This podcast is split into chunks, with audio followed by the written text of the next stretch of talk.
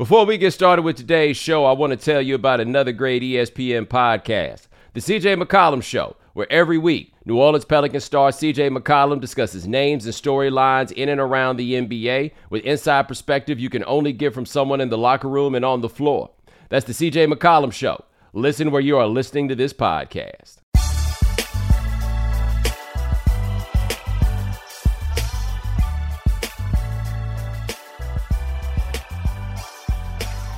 Ladies and gentlemen, welcome to the right time. My name is Bomani Jones. Thanks for listening wherever you get this podcast. Rate us, review us, give us 5 stars. You only give us 4 stars. I'm inclined to believe you are a hater. It is that time of week. We have a guest join us coming live from Yahoo Sports, Sirius XM NBA Radio. Podcast coming soon. Vinny Goodwill, what's going on? Let's get into this, Bo. It's time for me to talk you off. Well, hold on. First, before we get into the NBA and some other stuff and that thing that you're talking about, tell the people the details on your radio show because I want to make sure the folks check it out. Oh, the new podcast. Oh, gotcha. Yeah. Gotcha. New podcast coming, I believe, Bo, sometime in the next 3 to 4 weeks. The Good Word is going to be on Yahoo Sports. It's going to be probably wherever you get this. On the Spotify's, on the Stitchers, on all those other platforms. It's going to be me. Going to have guests. Hopefully, Bomani, you can join us. Oh, yeah. You know what I mean? Going through the kinks, working the kinks out, you know, theme songs and, you know, what can I say? What can I say? Stuff like that. So it'll be out next month. It's exciting, ain't it? It's exciting and it's stressful to hear everybody's feedback. Yeah, we want more of you. No, we want less of you. Wait, what do you want from me? Here's what you gonna do. They can do all that talking right now. Ain't none of that talking they do before start matter once you do it. Then they get answers. You know what I'm saying? Like, everything's in theory. Then the application comes and we start, like, doing the tinker game. You know what I'm saying? They were like, can you not talk about the cities that you don't like? I'm like, what do you mean? This is what NBA people come for. They come to me talk about New York City rats and how bad Boston is. Oh, you try to be Ravishing Rick Rude? That's what you try to do. And all you Boston bean heads, come see what a real man looks like. Bo, Boston had a whiteout in Game 4 of the NBA Finals and didn't think twice about it. Yo, we were out last night. We were shooting some game theory stuff. And I don't remember what happened, what the context, whatever it was. But some dude in a Celtics hat and, like, all the Boston accent said something, like, demonstrably angry. And somebody I was with was like, is he from Boston? I was like, really? What tipped you off? What was like, that's the one thing about it is you never have to say, are you from Boston? It might be somebody from the Boston suburbs and you don't recognize that they are from Boston, or maybe they're black, right? Like, Howard doesn't necessarily give you Boston, but that's just because we be erasing the black people from Boston. The dude, Dart Adams, who hates my guts, makes that point, and he is correct. He misunderstands how it applies to me, I believe, but he is right about that. We be acting like them black folks in Boston ain't there. It ain't our fault. Them white folks are just dominant. You know what I'm saying? Like, they fill up all the space. Dude, there's a such thing as Black Boston. Mm-hmm. And it's almost like you wouldn't have ever thought that this place actually exists until you go there. Yeah, but let me tell you something interesting about Black Boston. A buddy of mine who lived there for a while and is not from there was talking to me about Boston. And it was actually like a low-key defense of white Boston. And the point that he was trying to make is that so much of what we attribute to white Boston is racism because they just be so mean.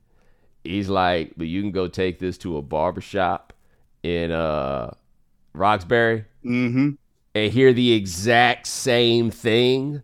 You know what I'm saying? Like that's the thing. Like, my man Howard don't like people. You know what I'm saying? Like I'd be very curious to know, like, how, if I'm in Houston or I'm in Atlanta, I start sounding more like those places when I'm actually there. I'm afraid to go to actual Boston with Howard. I'm afraid it might be a person that I don't even know. You know what I'm saying? You're going to come up with a Mayor Quimby sort of accent one day. No, I less about an accent and more like, damn, why you say that to him?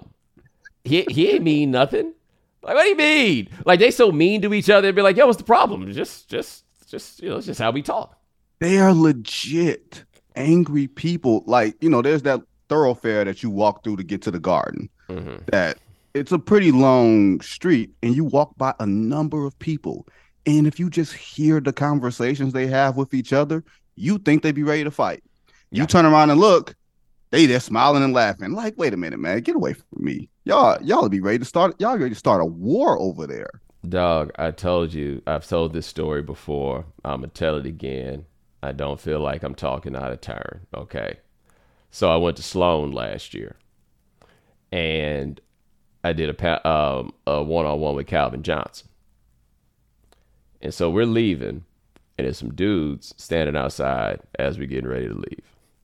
And apparently they had seen him on the way in, and it's autograph hustlers, right? Like, mm-hmm, I didn't realize how strong this goes with these cats, man. These people are trying to get these autographs so they can go sell them. And so the dudes don't want to sign the autographs, right? Like, right. If Tiny Tim came out there on some crutches, they're like, yeah, I got you, little homie. You know what I'm saying? But these grown men with collectible helmets, like, you got a collectible Lions helmet and we're in Boston. Come on, man. I'm having a hard time believing that you a fan of the team, right?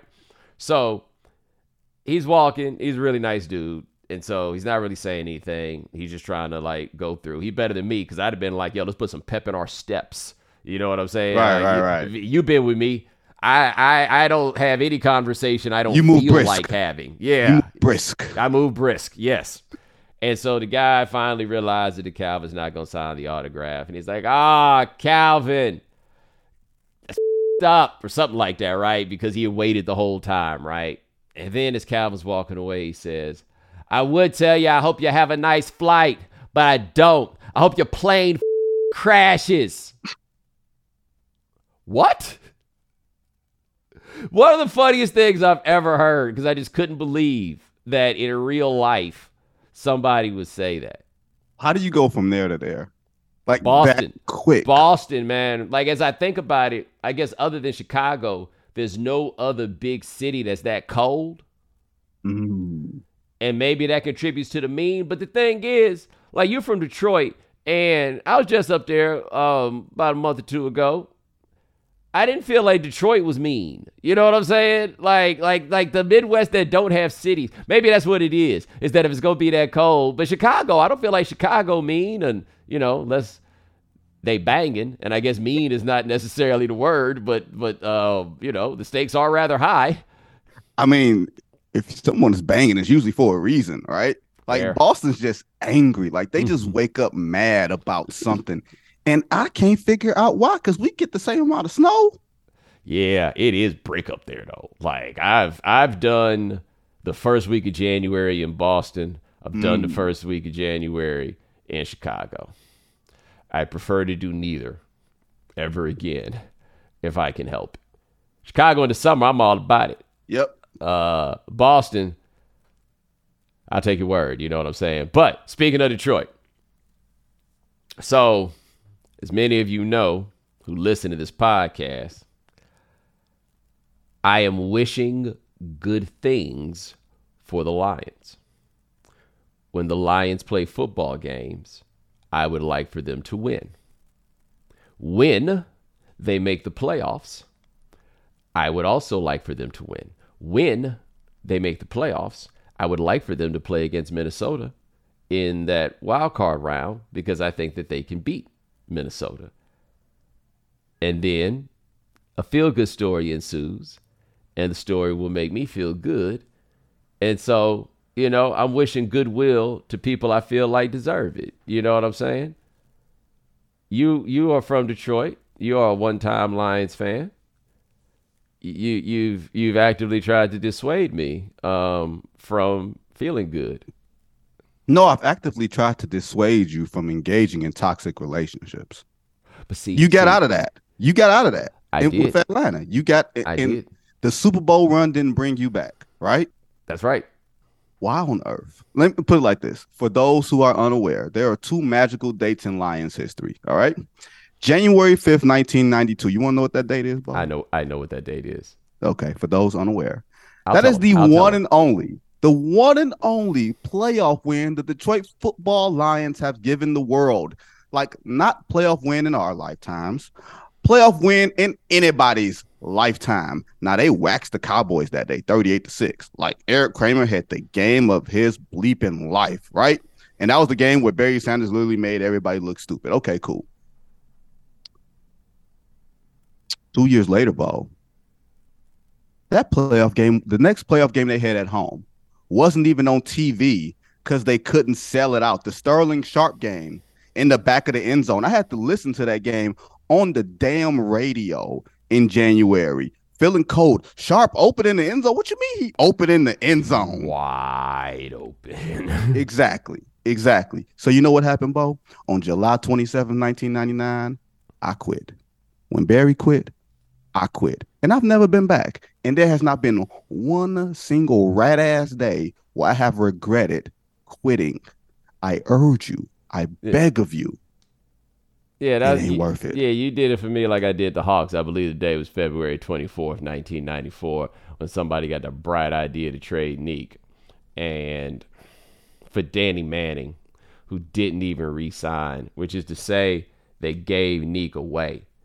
Like, they ain't nobody ever demonstrated a lack of affection or concern for the locals like they did when they traded Neek. But I need you to get where I'm coming from here with the Lions, right? I didn't say I want to become a Lions fan.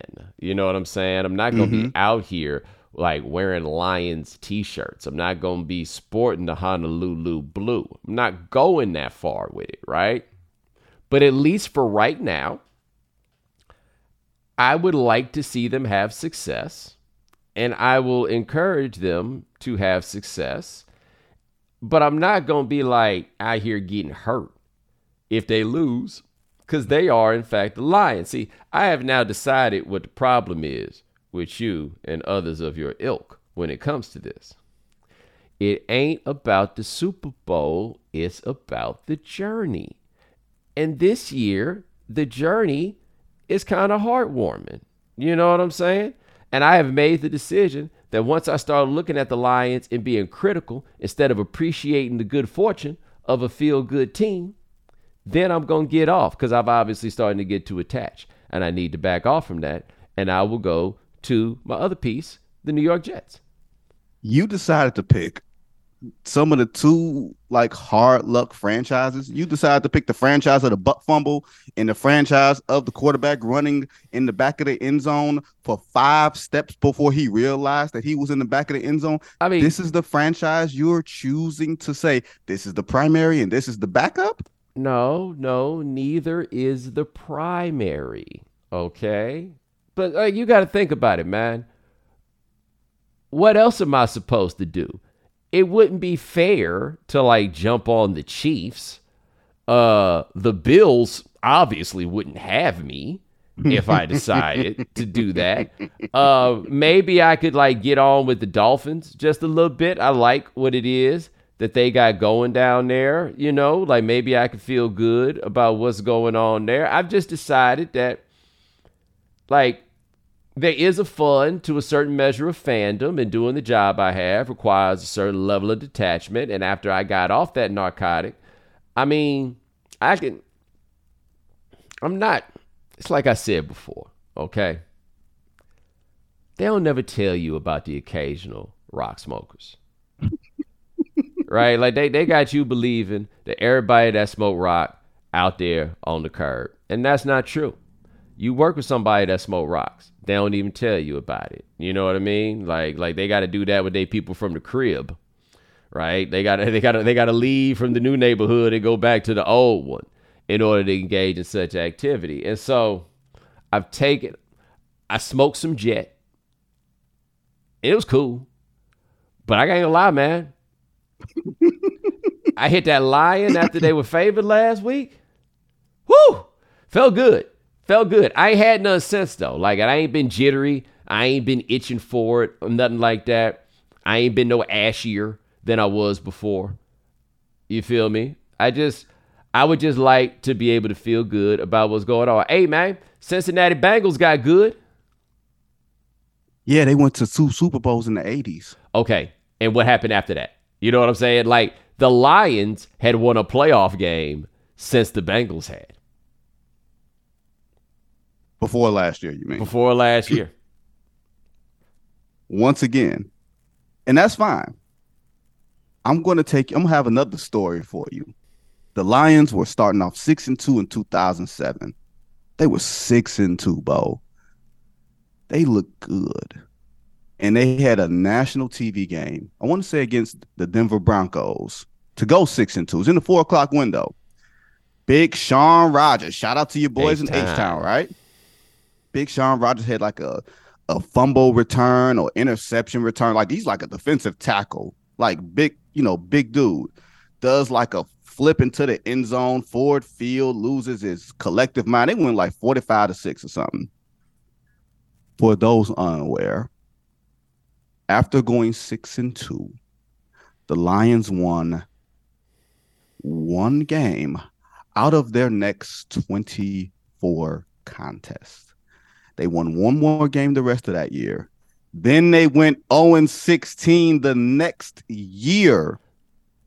Yeah. Oh, here you go. I see your lips forming, but. No, I'm not going to say but, right?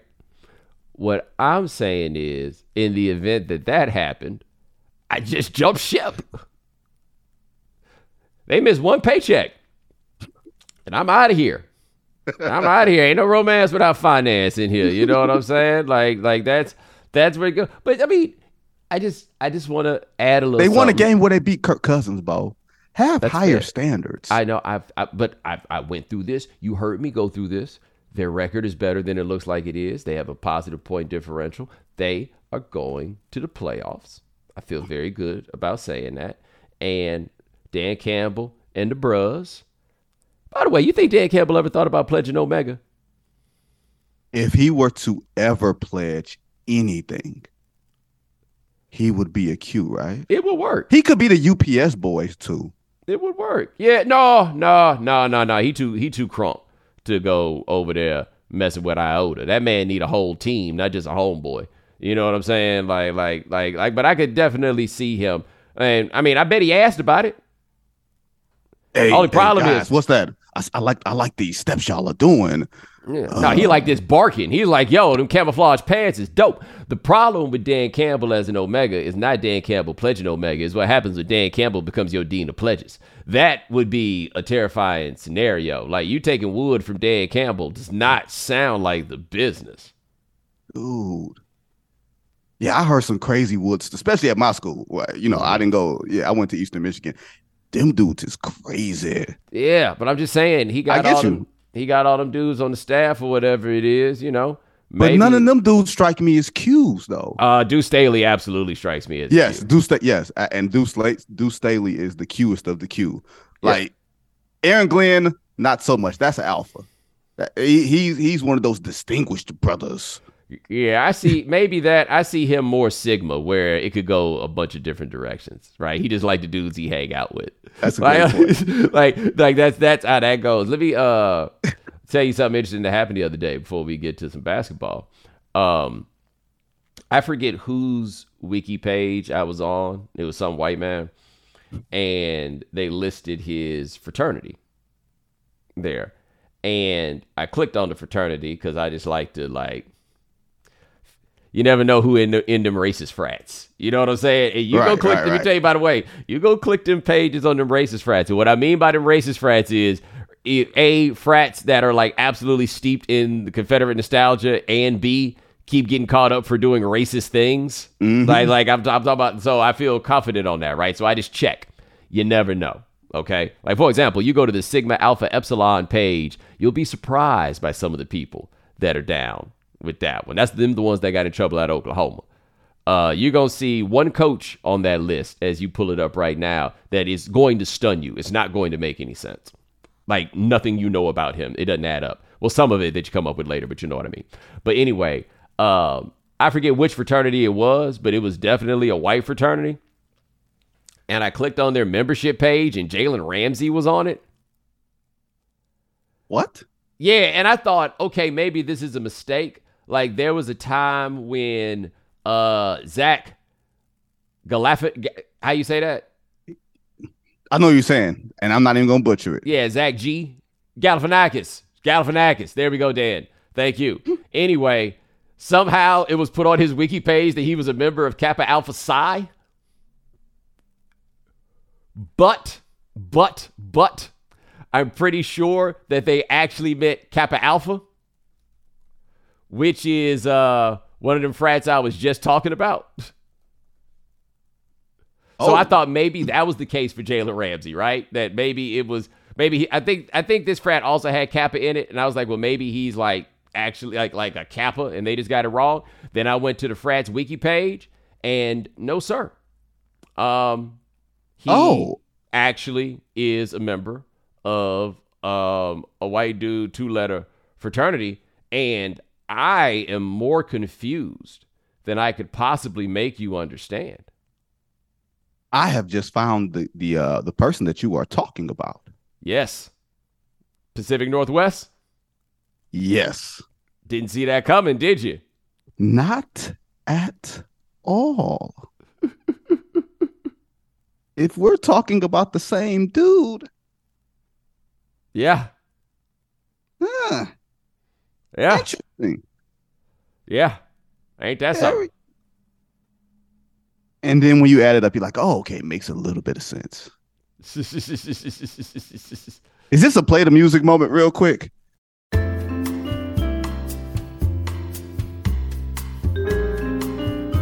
Thank you for your patience. A representative from The Right Time will be with you shortly. Your current hold time is 15 seconds.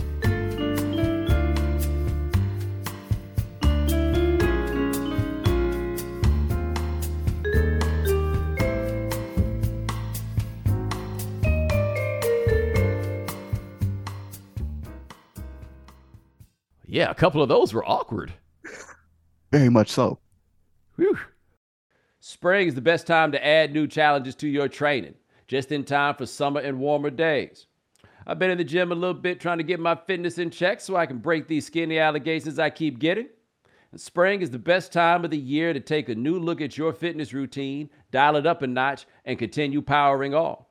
Peloton has everything you need to get you where you're going. Whether you prefer to run outdoors, row, or ride at home, or strength train at the gym, Peloton has something for you. Peloton's varying class lengths were designed with your training plan in mind. Personalize your workout. Whether you'd like to add a 10-minute core session at the end of your strength class, or take a 60-minute power zone ride to increase your endurance. Peloton classes are designed to help focus on your needs and goals while challenging yourself at every level. Now you can catch up on your favorite NBA games with NBA League Pass while you push yourself to new levels of fitness.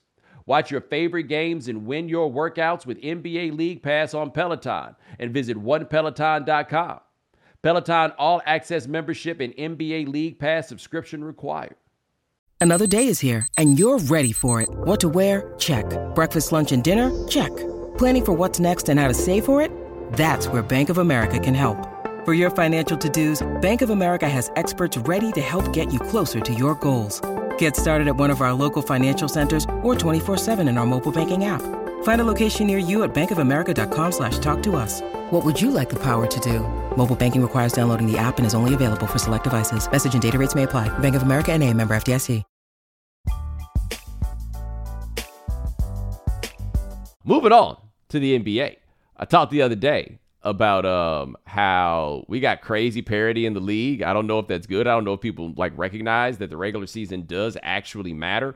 And even with parity, you and I both know that once you get to this point in the calendar, like what you are is kind of what you are. Mm-hmm. Like as you start getting to Christmas, especially now that they start the season in the middle of October, like once you start getting to this place, ain't going to be a whole lot of people that are like 3 seeds and miss the playoffs. Ain't really going to be a whole lot of teams that are like 5 seeds and miss the playoffs, which in this season would mean the Sacramento Kings heading to the playoffs. Shocking.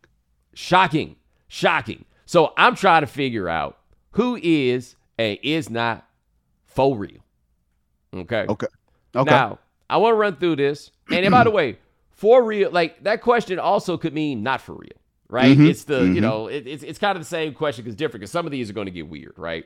So I think we could definitely say on the for real, Boston, Milwaukee, New Orleans. Yes. Memphis. Yes. And I think I go with the Suns. You on your own on that one. I think maybe, I don't know what to make of, like, I would never say the Nuggets are not for real, but the Nuggets have felt, as much as you know I love them, but it's felt like there's a ceiling on them, and I don't know if the things that made me feel like they had a ceiling have ever changed. So I get them being in the, shaky space. Are you putting Cleveland in the for real? Yes. I am putting Cleveland in the for real. One, because you got two bigs at the rim, and you've got a dude that can close games. And here's the other part, Bo. I don't know what you thought about Donovan Mitchell before this year. I thought he was a really, really good scorer that might have depended too much on having the big dude behind him. He's turned into leader guy and effort guy at the same time. And if you're that at 6'1" and you're the guy handling the ball, I'm a believer in you. And I'm a believer in Evan Mobley, who I think is going to be Tim Duncan. Yeah, that's your guy. Love Evan Mobley. Your guy. And they still got what Garland is. We didn't mention the other all-star that they have on the team. So, yeah, you're there. They're young. Another point, by the way, related to that. I don't think you and I have talked about this. You remember when Adam Silver was like, hey, man, y'all better hire some black coaches. And teams hired all those black coaches. It's worked out pretty well, huh? Yeah. Shocking, right? JB Bickerstaff making it happen, right? Yeah, hey, let's throw Joe Mazzulla in here too, right? Because he made it to the run with that. Is he an all-star? Is he one of those? Oh yeah. I didn't know all-stars. No, well, he's a I didn't know reading off the piece of paper, right? But yeah, no, he is definitely. You didn't know if he was the Joe or the Mazzulla? Yeah, if Giancarlo Esposito owned a pizza place in Brooklyn in Bed-Stuy, Joe Mazzulla would be on the wall right next to Mike Tirico. But JB Bickerstaff, now he wasn't in that wave, but they went and put Jacques Vaughn on, right? Remember that one? I don't know what to make of the Hawks and what is and isn't on Nate McMillan, but I saw what Nate McMillan did in that playoff run that year. Okay. Who else got in on that run? Willie Green. That's what I was about to say. Willie Green's a big one, right? They got the best record in the West. Doing work. Monty Williams, who, curious to see how long that lasts, but he has done well. Well, how can he be the most likable coach of the most unlikable team in the NBA? Yeah, but I was talking to people about this. I think Monty Williams is really likable to us. I'm not sure how likable he is every day, especially when he and Chris Paul are like that. You know what I mean? That could be a thing. But he, we had that Mike Brown, who I don't know why everybody just feels the need to talk about the dude like he's the worst coach in the world when he's missed the playoffs all of once. One time. He got a team whose second best player might have been either Eric Snow, Zajunas Elgoskis, or Drew Gooden to the NBA Finals. Yeah, and granted, a lot of that was LeBron James. We're not going to pretend like a lot of it wasn't LeBron James, but they also played lockdown deep. And that was Mike Brown. Yeah, and I will also say, too, that year they fired him with the Lakers. What got better? That's a great point. Nothing got better. They had D'Antoni in there, and they barely got into the playoffs, and they were blaming that on Mike Brown. That's all I'm saying. Sacramento... And I would also operate on the assumption that Mike learned some things with the Warriors in particular, right? For sure, he did. He's not an offense guy, and you got to get somebody else to run the offense, and that's what they did with him in Cleveland. But I just think that I think he has gotten a bad rap. But still on this list, Chauncey Billups. Yep. Who I spent some time with a couple weeks ago, figuring things out. Right, Chauncey Billups. Ty Lue is an interesting example of that because he has such a resume. But still, when they were like, hey, look around. Hey, we ain't got no black coaches. Teams went and hired these dudes, and they doing good jobs, right? I say, Jacques Vaughn got back to life with the Nets, and I believe that is where we should start. Are they for real? I was literally thinking that because I knew you were going to go there. We don't talk about the Nets unless they doing something crazy. We're so unfair. We don't think about for the last year, it's been Kyrie with the vaccine. James Harden acting a fool. Steve Nash not knowing what he's doing. Kyrie with the, black Hebrews and Jewish, all that sort of stuff, right? And next thing you know, you forget that Kevin Durant might still be the best player on earth, or is at least in the tier 1 conversation with Giannis and Steph Curry, and maybe if there's anybody else you want to put in that category. Jokic is still in the discussion, no matter what anybody wants to say. I have no argument against him. Yeah, I mean, I think the best player in the NBA is Giannis. I think Embiid is also in that discussion. Availability with Embiid. Yeah, that's fine. I can live. I don't need you to be. I don't need you to play all these regular games. You know what I'm saying? I guess while I'm arguing the regular season matters, but I still think he's up there. But you're right, Durant. I mean, he can't be an impactful defender, and that's my issue with where we have here. But he'll be able to score until the day he dies. Well, and the only thing that gives him pause, because they've won like 8 of 9 or something ridiculous like that. Home schedule, and they've beaten nobody. Yeah.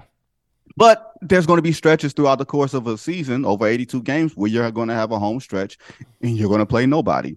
But we haven't heard anything about them. Their defense has gotten better. They look like they have a plan on what they're doing. Maybe Steve Nash was the problem. Yeah. At the very least, he was a problem. Like, I did not think that he was as much of a problem as it appears that he was, but he seems to be a problem. And it sounds like Jacques can get through to these cats differently than Nash could. Or Jacques ain't putting up with this gobbledygook.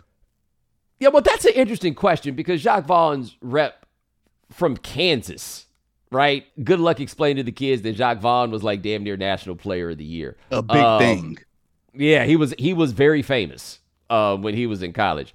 I also love the fact that when he was on the Spurs, Jacques Vaughn was from California and Tony Parker was from France.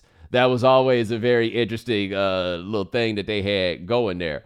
But I don't even remember what I was going to say. It don't matter. I can't tell, though. Jock and the gobbledygook. Oh, yeah, but he's the nicest guy in the world. You know what I mean? Like, I'm very curious how he decides that it ain't going to be no gobbledygook. Yeah, especially when you look like Black Santa at this stage of your life. He does. Can you imagine how a black man like Jacques Vaughn, who done went through the coaching ranks, hears Kyrie say, "Hey, coach, guess who coaching today?" Who, Kyrie? Me. Yeah, but you know what, though? Kyrie strike me as the sort of dude that, like, a really big old beard means, like, yo, I got to listen to that man. You know what I'm saying? I think Kyrie out here listening to a bunch of freeways. You know, like his inner circle of influences is either freeways or dudes with no facial hair at all. Like that's who he's going. But I can't tell with them. I'm gonna move on quickly. The Philadelphia 76ers. What are they? A team I don't believe in. Because your second best player doesn't realize he's no longer your second best player. That's the problem. And I make the argument that you can't win if your third best player is Tyrese Maxey. Too small, man. That's your second best player, though. I'm just saying, but that's a problem for them. Like, your players are your big man and a little guard. And a big man, as you say, that comes with some availability issues. That's not, I don't feel like that's a solution to winning. But I was talking to somebody about this who says the thing about James Harden is James Harden is not necessarily like, I want to play this one way and nothing else. But he can't do anything else. Like, no matter what happens, no matter what we hear before the season, anything else, James Harden's at the top of the key, dribbling the ball between his legs. That's the Glenn Robinson line. They knew who I was when they signed me. Look, I think it's less about him per se and more the construction of the roster. Like, I was looking at his free throw numbers. A couple years ago, I think the pandemic year, before the pandemic, he was getting to the line 12 times a game. Bo, he's getting there half that amount now. So not only is he not drawing the contact, the refs aren't buying the contact. So he's just standing out there doing step back after step back. And that ain't what Philadelphia needs. They need someone to actually put pressure on the defense. And shall we say, everybody has a clock. That clock been start ticking on James Harden. And unfortunately for him, they don't have an alternative. Like, Tyrese Maxey is really, really good. But in this Eastern Conference, where the two best teams in the NBA are the two best teams in your conference, you might not even make it out the first round again this year. And look, man, Nothing says decline like I can't get to the free throw line anymore. I didn't plan to talk about these guys for very long, so I'm just throw this out here. LeBron James is playing 36 minutes a game, which is incredible at his age, okay? He's getting to the free throw line 4.8 attempts per game. The peak of LeBron is 10.2. Last year, it was like the last 3 years have been in the neighborhood of 6. Once people don't have to foul you, oh, baby, we got a problem. We got a real problem here. I think Russell Westbrook is another guy that you can look at and go look at how those free throw attempt numbers have declined over the years. Well, here's the other part. Neither one of those guys are like really good free throw shooters anyway. I want to say they're both probably around like that 67 range. They do the calculus on that. They're like, look, what's the better play? If you're LeBron, what's the better play? Me taking this 23-footer or me going down the lane, getting fouled and having to go to the line? I don't think he wants that. No. And he's free throws have always been in his head.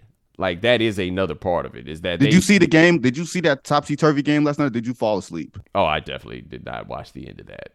20-point lead, 20-point deficit, goes to 13-point lead, goes to overtime in 3 minutes. And who missed free throws in the final two in the final possession? Anthony Davis missed 2 free throws, Bo, and then Jason Tatum dotted LeBron's eye before the game went into overtime. The Lakers were up 13. They were pressuring. They were doing all the things that the Lakers do well, and then the batteries ran out. Yo, because I was looking at the score, and the Celtics were beating them by like 15 at the half. I was like, okay, I ain't even really going to like go see what's up with that. The Celtics, it literally showed the entire flaws. And I didn't know how much you wanted to get into this. The Celtics showed their entire flaws where I was like, Joe Mazzulla, your team is self-destructing. Call a timeout. Get some dudes in there. It was all the things that we saw in the finals last year where there was bad shots or no shots. And then you know what happened, Bo? It's the most miraculous in the world. They figured it out on their own. Like they literally... in the moment of going down 13, Jaylen Brown turned the ball over, Tatum turned the ball over, Lakers getting out on the break, Staples Center rocking. I don't remember there being a significant timeout called. They just got into their sets, and they just started making shots again. It was almost like a team that was taught how to play, figuring out, okay, y'all, let's actually play, and they figured it out, and that makes them really scary. Yeah, like if I'm Mazzulla, I spend the regular season letting dudes figure it out because, the timeout thing is interesting compared to college where I spent a lot of times around Roy Williams basketball, right, which is like Dean Smith basketball, which is don't call the timeout, which I also believe is John Wooden basketball. Don't call the timeout. These things happen. They go up and down. You'll come back around. But the thing is, in college, you can hold all your timeouts. In the NBA, once you start getting to the end of the game, if you got too many, they start reducing them. Right. So there's not a value in having that stack of timeouts. So I tend to be more in line with call the timeout in the NBA. But I do think with a team like that, you got to look at them and be like, yo, what y'all going to do? You know?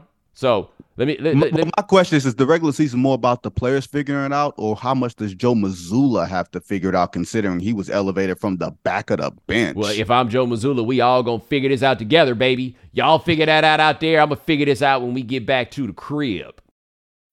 When you need mealtime inspiration, it's worth shopping Kroger, where you'll find over 30,000 mouthwatering choices that excite your inner foodie. And no matter what tasty choice you make, you'll enjoy our everyday low prices, plus extra ways to save, like digital coupons worth over $600 each week. You can also save up to $1 off per gallon at the pump with fuel points. More savings and more inspiring flavors make shopping Kroger worth it every time. Kroger, fresh for everyone. Fuel restrictions apply. I'm going to go to the West because I don't have to do this with everybody. I'm going to ask about the New Orleans Pelicans being real, and I mean real like top of the conference real, because I'm going with a yes. I'm with you. They're a top 10 defense, a top 10 offense, and they have a singular unstoppable force. You can't stop Zion from getting to the bucket. Bo, this man is his own screen and roll. Yeah, my bad to everybody who heard me say it the other day. Vinny said it first. I meant to give him props on that. This man just, look, he get that shoulder And now, you know what I saw him do the other day, Bo? He went from the left wing to the middle using his right hand and then dunked on somebody. Was that Walker Kessler that he did it to? Yes. What made it so bad on what he did that to Walker Kessler is, you know, that look. Like when he got the ball on the perimeter, it was, oh, he's food. I see food. It's time to eat because the food is ready. He had that cocky little hop to him. And then Walker Kessler was like, oh, help. Help never came. Look, you looking over. Man, why ain't you come over here? Man, you see what's over there. Yeah, I ain't coming late on Zion. Because here's what you're not going to do. Block that dunk. You know what you want? You know what happens when someone comes late? You turn into Brandon Knight. Yeah, try to prove something. Gone but not forgotten. You'll never be forgotten, Brandon Knight. We will remember you forever. But no, they've got that. I think they got a good composition. And by the way, what they're doing right now, like I know they got smoked by the Jazz on Tuesday night, but Brandon Ingram isn't playing. And he's, I hear people, he's been battling injuries more than Zion has this year. Yeah, and I hear people make the argument that Brandon Ingram, he's bristling at the idea of playing behind Zion. I'm like, maybe. I don't really see that. Right? I think their games can easily work together. Because they don't occupy the same space on the floor. No. And Zion doesn't need the entire, this ain't Giannis and Jabari Parker. You know what I mean? Right. Like one person needs the whole floor, the other person doesn't. This ain't that. Like they both operate. Look, Bo, they are built to play in the playoffs.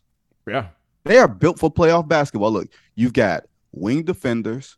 You've got a big dude at the rim that you at least have to think about, and his name ain't Zion. We're talking about Big Jonas, right? Mm-hmm. You've got a guard that can at least attempt to control tempo, and you've got two dudes that can get their own shots outside the framework of the offense. You know what that says to me? Western Finals. Well, and they got one hell of a wing defender in the homie Herbert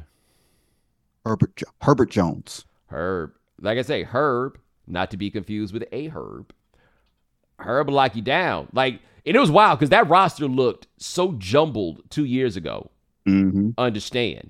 And I don't know how much of this is because Stan isn't the coach now. Like, I mean, I think Stan is a really good coach. I don't know how much of what they were 2 years ago fell on him, because it wasn't like they were like great rolling through last year. And then it just seemed like they all figured it out. And then they added Zion. And here's the other part of it that I give Zion a lot of credit for. He saw what was happening, and he didn't come in and like try to completely change the program. He just assimilated himself, and all the things that you've heard about him before then from all those people down there. This kid just wants to be part of something. He doesn't want to, stand out in that way. So, Bo, I have no problem with Zion doing a 360 against the Guardians of the Game. Yo, and they weren't even mad about that. Alvarado and Chris Paul, like Alvarado's like, yo, the difference between me and you is I'll fight. Though he caught that dude avocado or something last year, didn't he? Yeah, like no, it's that's so disrespectful, dude. Chris Paul, we kind of all want to like Chris Paul, right? Why wouldn't we? He seems to be a good dude, does good things for people. You know what I'm saying? But he makes it impossible. You know what's funny? I don't think they've won a game since he wound up on that Twitter screen. I forgot about that. Wow. And the thing is, when you have Chris Paul on your team is being run by Chris Paul, which means you have a ceiling. And now that Chris Paul is, I believe, 37 years old, he'll be 38 by playoff time. How good you gonna be? Dude, and I'm telling you, they had chemistry problems last year. There's no telling how this will go. I mean, I thought they were going to walk through the West last year. Walk. You did. I mean, I've heard of, and look, it wasn't an unreasonable presumption. They made the finals the year before. They were absolutely the best team in the West in the regular season last year. And I mean, they weren't that far from beating Dallas and going to the conference finals, but that Game 7 was woo. I was there for that. Woo. I was there for that. That was the most stunning, unexpected, like it happened in the first minute, and teams don't come back from that. Yeah, teams don't come back from that. Well, everything that happened there, teams don't come back from that. Well, if they go come back, they're not going to be 16-12 to start the year, right? And who knows what the DeAndre Ayton situation is after the way that it ended last year. They say they all good. Who's to say Jay Crowder at the Casa, because he don't want to play there no more, but they can't find nobody that wants them bad enough to give them whatever the hell it is they want. Like, watching where they go for the rest of the year is going to be interesting. Now, Portland, I'm leaning toward not real, but you tell me, because I ain't going to pretend like I've been staying up late watching that. I think Jeremy Grant makes them more real than they've been before, because they've never had a winged third option who could defend, hit the three, and get his zone. Look, here's the thing about all these West teams, Bo. All these teams are one move away. All of them are one move away from saying, you know what, we can get into that Golden State second round game six conversation. That's all you're trying to get to is game six. If you get to game six in the second round, facing elimination or up, you feel pretty good about your season, and then you roll the dice from there. Portland's one move away, right? Okay, here's one I have for you. The Golden State Warriors. I was just about to say, I can't make sense of the fact that they're 12-2 at home and 2-12 on the road. Like, the team is young in many places, but it's still Steph Curry, it's still Draymond, it's still Klay Thompson, right? They won the championship last year. I cannot believe that team is so bad on the road. It doesn't make any sense to me whatsoever. Well, they've punted games on the road too. Remember that. They've punted games on the road to the rest of Steph and Klay and Dre. They punted 2 games in New Orleans, which I thought was really, really insulting, right? Right. So you punt games. Where do you sit on James Wiseman? Is probably the question for this team. Yeah. Because I was in a Wiseman camp. It's getting tough. I don't know where to sit on him. It's getting hard. And here's the thing. Where do you go?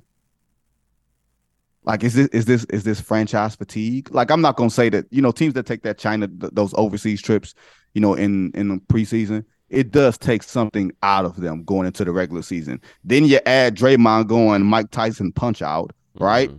And then you're the champions, and then you got these young dudes that want to get their own. Like, what do you tell these young dudes, Bo?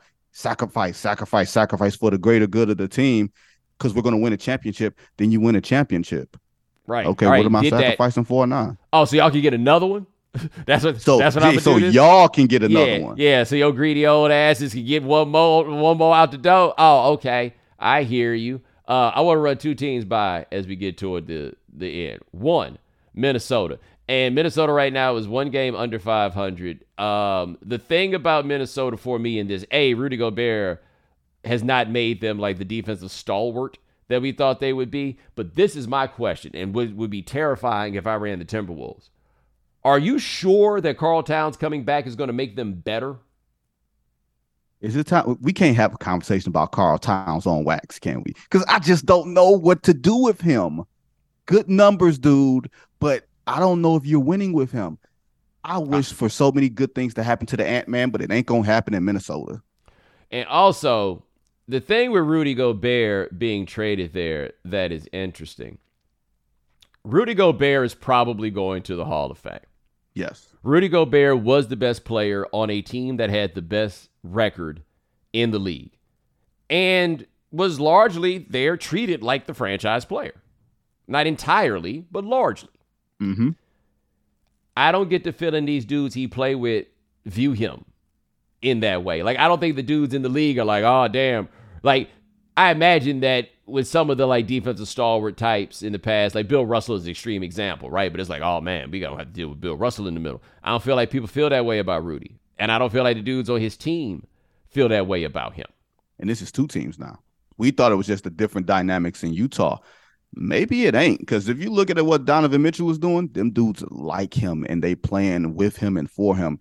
You ever get the sense that anybody is playing for Rudy Gobert defensively? Hey, even though this guy's making life easier for us, let's make life easy for him. Well, and I think they had more respect for Rudy in Utah, just in large part because he'd been there. Like, right. What he's not is the dude that shows up and is like, yo, new sheriff in town, and his name is Rudy Gobert. You know what I mean? Like, he's not that guy. But he has a resume in line with being that guy. So what they really have right now is no guy. We all think that Anthony Edwards should become the guy. Yes. I don't know if Karl Towns is part of that we.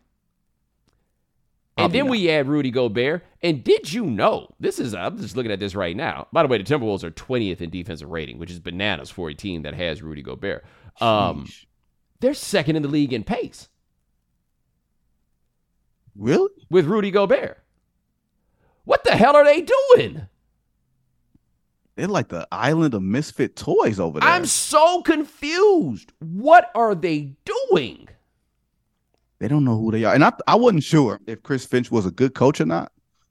I just thought that putting him with Rudy Gobert or giving Rudy Gobert to him would make things a little bit easier. And I thought Rudy Gobert, whether he had equity there or not, was going to figure some stuff out. Usually when a guy gets traded, you go through some self-reflection and you say, you know what, I'm going to do some things better and I'm going to ingratiate myself to my teammates and all that other type of stuff. It don't seem like that's worked at all over there. Well, this is my thing, too. I don't know if Chris Finch is a good coach, but I know he's going to get fired after this season. If they are at play-in or don't make the playoffs level and this executive did not hire him, he's going to get fired. Yeah, good point. Yeah, like I'm not saying he should. I don't watch him enough to say that. It's what it is. It's just what it is. Yeah, but he's going to get fired. Now, the last one. Are the Miami Heat actually not for real? You know I'm a member of Eric Spoelstra High. I think he's one of the three best coaches in the league. They're missing something. And I don't know what that is, but they're missing something. I think that something might be playing for the Sixers. Ooh. How much did PJ matter? Oh, I thought you meant something else playing for the Sixers. I'll have to think about that one, actually. Why not? Yeah, but okay, I got you. We there. But yeah, I'm like Pete, but I'm talking about PJ. Like, I don't know if PJ's it don't look like the Heat might not necessarily make the play-in.